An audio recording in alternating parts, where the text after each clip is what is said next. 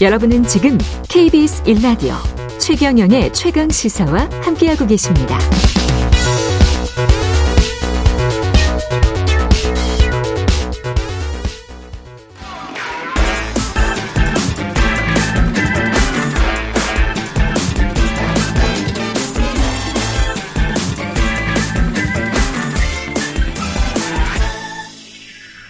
네, 한 번 더 뉴스 오늘은 경향신문 박순봉 기자와 함께하겠습니다. 안녕하십니까? 네, 안녕하세요. 배우 유아인 씨 마약 사범 검거 소식이 잇따르고 있는데 유아인 씨 보도가 제일 많이 나오더라고요. 네. 예.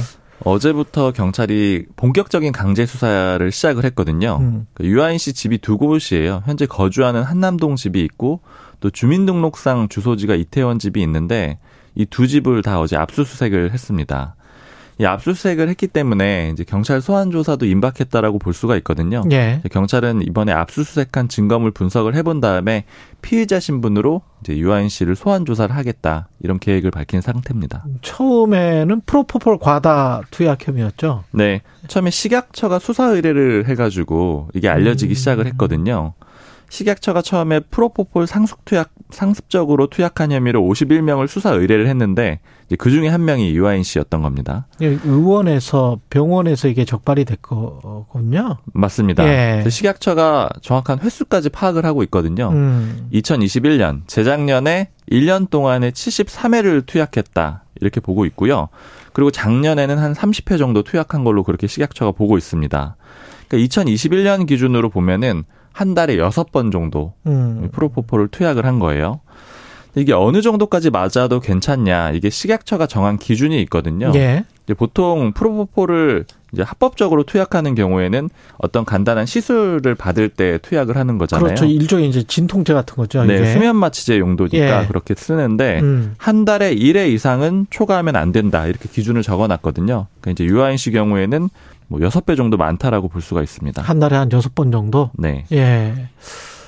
그 투약한 마약 종류가 프로포폴 말고도 지금 굉장히 많습니다. 네, 예. 총 프로포폴 포함해 가지고 네 종류가 나왔거든요. 예. 이제 경찰이 식약처 의뢰 받고 나서 유아인 씨 모발하고 소변 채취해 가지고 국가수에 의뢰를 했어요. 이거 분석을 해 보니까 뭐 프로포폴은 뭐 예상한 대로 양성 반응이 나왔는데 이거 외에도 대마, 코카인, 케타민 이것까지 총 네 종류가 나온 겁니다. 대마, 코카인, 케타민. 네. 케타민도 마약이군요. 그렇죠. 이게 이게, 전신 마취제인데 아. 마약류로 2006년에 분류가 됐어요. 왜냐하면 그렇- 너무 중독성이 강해가지고. 전신 마취제. 네. 이게 지금 뭐 설명을 좀 해주세요. 프로포폴보다는 다 센 겁니까? 프로포폴보다 모두가 좀 세다 이렇게 볼 수가 있는데 예. 일단 대표적으로 코카인 같은 경우에는 3대 마약 중에 하나예요. 예, 코카인을 많이 들어봤고. 그리고 특히 예. 이번에 좀 주목이 된 게 코카인이 국내에서 좀 잘 이렇게 발견되는 사례가 별로 없어요. 그렇죠. 필로폰이 많이 뭐. 기사 예. 보면 필로폰이 많이 나오잖아요. 예. 이제 코카인이 나와가지고 좀 의외다 이런 평가들이 있고요. 필로폰하고 코카인하고 다른 거였군요. 네, 전혀 다르죠. 3대 예. 마약 중에 그 두 개로 분류가 되는 거고. 마약을 안 해봐가지고. 저도 안 해봤는데 찾아봤습니다. 예. 그리고 이제 케타민 같은 경우에는 이제 예전에 군용으로 썼었어요. 베트남, 예. 베트남전에서 미군들한테 처음 썼었는데 음. 이게 이게 사고력하고 행동력이 저하가 되거든요. 그 기억을 또 못합니다 상황을. 아 상황을 아, 그래서 이게 위험하네 성- 이거는. 성범죄에 많이 악용이 되는 그런 마약입니다. 그렇군요.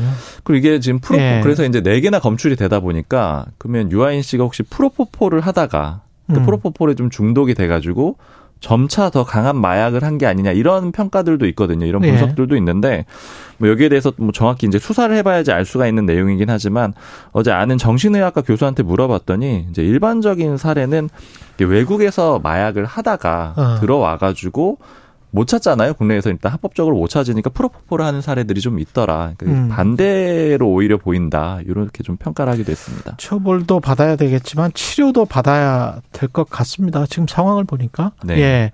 그 어제는 10대 학생이 마약을 직접 사서 스스로 투약을 했다는 거예요. 그러니까. 네, 이게 좀 굉장히 저는 의아하더라고요. 예. 그러니까 처음 해보는 거고 이 학생은 궁금해가지고? 네, 궁금해가지고 텔레그램으로 1회분을 사가지고요. 필로폰 0.05g, 이게 1회분 정도인데 뭐 이렇게 주사로 한 건 아니고 물에 타가지고 마신 거예요.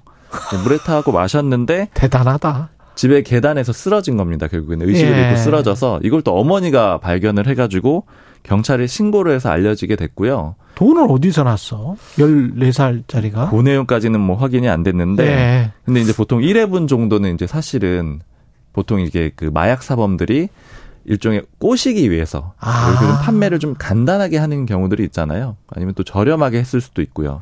어. 그러니까 아마 이제 그런 것들은 추가적으로 조사를 해봐야지 나올 수가 있는데 그렇게 좀 유혹을 한 그런 사례로 보이고 그러니까 이제 조사를 해보니까는 궁금해서 해봤다라는 거예요. 근데 궁금하면 이렇게 바로 학생들이 할 수가 있나? 이런 것 때문에 때문에. 좀 네, 충격적이더라고요. 근데 그렇게 쉽게 텔레그램을 통해서 구입할 수 있다는 게 좀 충격적이긴 합니다. 네. 예. 그냥 일반 학생이. 그렇죠. 그럼 그만큼 많이 이제 10대 마약 어, 투약하는 그런 사범들도 늘고 있다? 네, 지금? 10대 사범들이 많이 늘었어요. 예. 경찰청이 1월 달에 발표한 자료가 있는데 2018년에 104명이 검거가 됐거든요. 근데 재작년 2021년에 309명, 2022년에는 294명이 검거가 됐습니다. 음. 그러니까 한 5년 사이에 한 3배 정도 늘어났다라고 볼 수가 있고 예, 검거된 숫자만 이런 거니까. 그렇죠. 이제 예. 그게 또 문제죠. 실제로는 훨씬 더 많을 수가 있고요. 그리고 작년에 한 사건이 이것도 좀 충격적이었는데 고등학생 3명이 이제 마약을 텔레그램으로 사가지고 거기에 웃돈 받고 파는 이런 이제 활동을 했거든요. 이런 범죄를 저질렀는데 좀 인상적인 거는 이제 자기들의 신분을 좀 감추려고 예. 성인들을 여섯 명을 모집해가지고 중간 판매책으로 썼어요. 오히려 네, 그러니까 이게 보통은 이제 성인들이 뭐 학생들이나 청소년들을 악용을 하는데 그 반대로 오히려 써먹었던 그런 사례도 있었습니다. 우리가 마약 청정국이 아니네요. 지금은. 네, 저는 마약 예. 청정국인 줄 알고 지냈는데 예. 이게 이미 2015년에 그 지위를 박탈당했더라고요. 음. 인구 10만 명당 20명 미만이어야지 마약 청정국인데 그게 2015년에 이미 넘어섰고요. 음. 지금은 31.2명까지 31.2 훨씬 많아졌다라고 명이다. 합니다. 해서는 안 되겠죠. 예. 당연히요. 예. 지금까지 박순봉 기자였습니다. 고맙습니다. 네, 감사합니다.